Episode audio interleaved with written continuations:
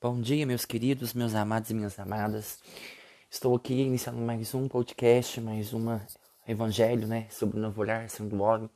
A gente tentar sair da caixinha, tentar buscar dentro de um contexto em que Jesus possa nos mostrar como é tão simples a gente enxergar as coisas de Deus em tudo na nossa vida.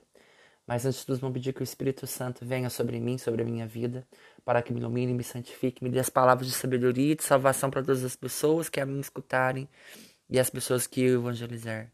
Em nome do Pai, do Filho e do Espírito Santo. Amém. Hoje nós vamos estar falando sobre o Evangelho de Lucas, do capítulo 6, dos versículos 12 ao 19. Naqueles dias, Jesus retirou-se a uma montanha para rezar e passou aí toda a noite orando a Deus, orando a Deus. Ao amanhecer, chamou os seus discípulos e escolheu doze, entre eles que chamam de apóstolos: Simão, a quem deu o sobrenome de Pedro, André, seu irmão, Tiago, João, Felipe, Bartolomeu, Mateus, Tomé, Tiago, filho de Alfeu, Simão, chamado Zelador, Judas, irmãos de Tiago, Judas Cariotes, aquele que foi traidor. Descendo com eles, eles pararam numa planície. Ali se achava um grande número de seus discípulos. E uma grande multidão de pessoas vindas das Judeias, de Jerusalém, da região da Marítima, de Tiro e Sidônia, que tinham vindo para ouvi-lo e serem curados de suas enfermidades. E os que eram atormentados dos espíritos do mundo ficavam livres. É, todo o povo procurava tocá-lo, pois saía dele uma força que curava a todos. Palavra da salvação. Glória a vós, Senhor. Essa passagem, né, essa palavra, ela está muito clara. Ela tem dois tempos ali. Na primeira ele chama os seus doze, né? Os, os doze escolhidos, né? Para serem. Para dar continuidade à sua missão. Porque Jesus saberia que algo aconteceria com ele, então ele precisaria de 12 pessoas.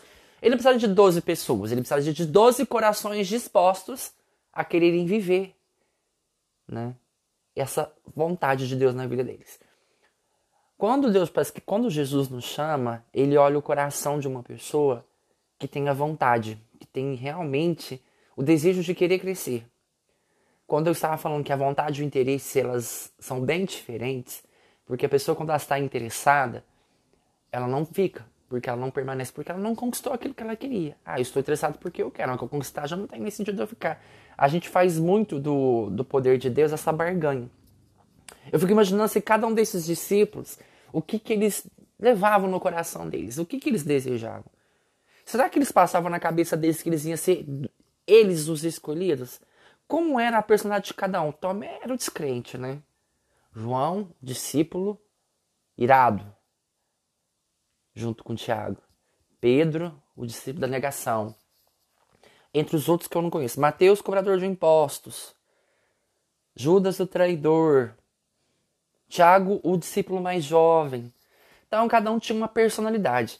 E eu ficava me, me, me, fico me perguntando como Jesus fez para lapidar todos esses doze corações, doze corações distintos, diferentes, que Jesus levou a escolher. O que, que Jesus olhou neles em comum para chamarem? Parece que tá simples a resposta, né? A gente podia falar humildade mas eu, eu acredito que não. Eu coloco a, a disposição que eles se colocaram e a renúncia que eles se deram. Então Jesus saberia que se eles só aceitassem, a partir daquele momento a vida deles não seria mais a mesma. Jesus tem o poder de mudar a sua história. E Jesus mudou a história desses doze discípulos. E o mais interessante depois é ele parou numa planície. Hum, Todo mundo queria ficar perto de Jesus. E todo mundo que o tocava era curado. Eu falei, nossa, nossa, eu tocar, eu sou curado, eu sou curado. Não é, o que, não é porque você toca em algo que você cura. Por exemplo, estou aqui com a minha xícara de café, tomando, para me despertar. Então, estou sendo curado porque estou sendo despertado, certo? Hum, não, a cura não é assim. A transformação não é assim, a libertação não acontece assim. Tem que ter dentro do seu coração o desejo de ser liberto de ser curado. Não é o fato de eu tocar em alguma coisa que me cura, é o fato de eu ter fé naquilo que eu vou tocar vai me curar. Ah, então você quer dizer se eu tocar numa vassoura, eu vou curar. Não, gente. Eu estou falando de onde provém essa fé. De onde vem tamanha força. De onde vem ta tamanha libertação. Só vem dele. Eu me lembro daquela mulher hemorroíça que tinha 12 anos de fluxo e os médicos não queriam curá-la, só queria explorá-la.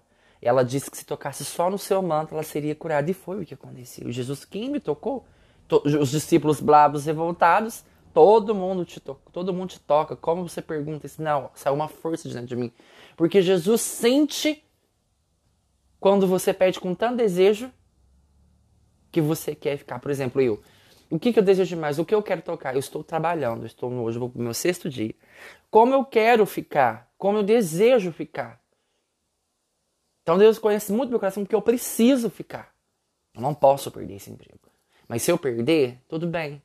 Eu preciso usar a minha fé. Aí eu falo, nossa, mas cadê aquela fé que você tem de tanto que você fala para os outros então? Porque é tão simples eu falar, né? Mas difícil eu viver. Então eu tenho que acreditar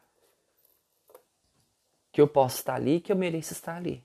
Mas tudo depende da maneira como eu conduzo as coisas, da maneira como eu levo as coisas. Então, tudo que você fizer, tenha fé. Desejo do fundo do coração, que você vai atrair para você. E Jesus não aguenta um coração desejoso do amor dele, da cura, da libertação. O que você quiser, Deus se derrama quando você o deseja de coração. Mas porque você quer ele na sua vida, não porque você quer que ele como uma, um gênio, né? Da lâmpada, igualadinho, pediu pum, paf, pra bife. Não.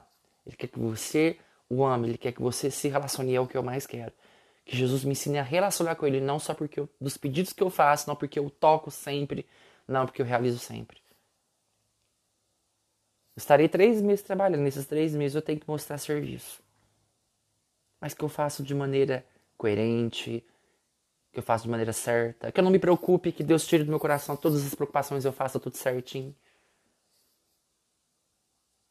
Porque se eu estou lá, é porque realmente eu preciso trabalhar. Então, que essa evangelho de hoje possa colocar no seu coração e tirar da sua vida todas as, não da todas, não todas as dificuldades, mas que você sabe lidar com elas, que você tenha o discernimento de perceber que nem tudo é para nos prejudicar, mas para o nosso crescimento. E que se Deus te chamou para aquilo, é porque Ele tem um desejo plantado dentro do seu coração e você ainda não descobriu do que se trata, tá bom? Louvado seja nosso Senhor Jesus Cristo, para sempre seja louvado. Que Deus vos guie, vos guarde e vos proteja. Amém.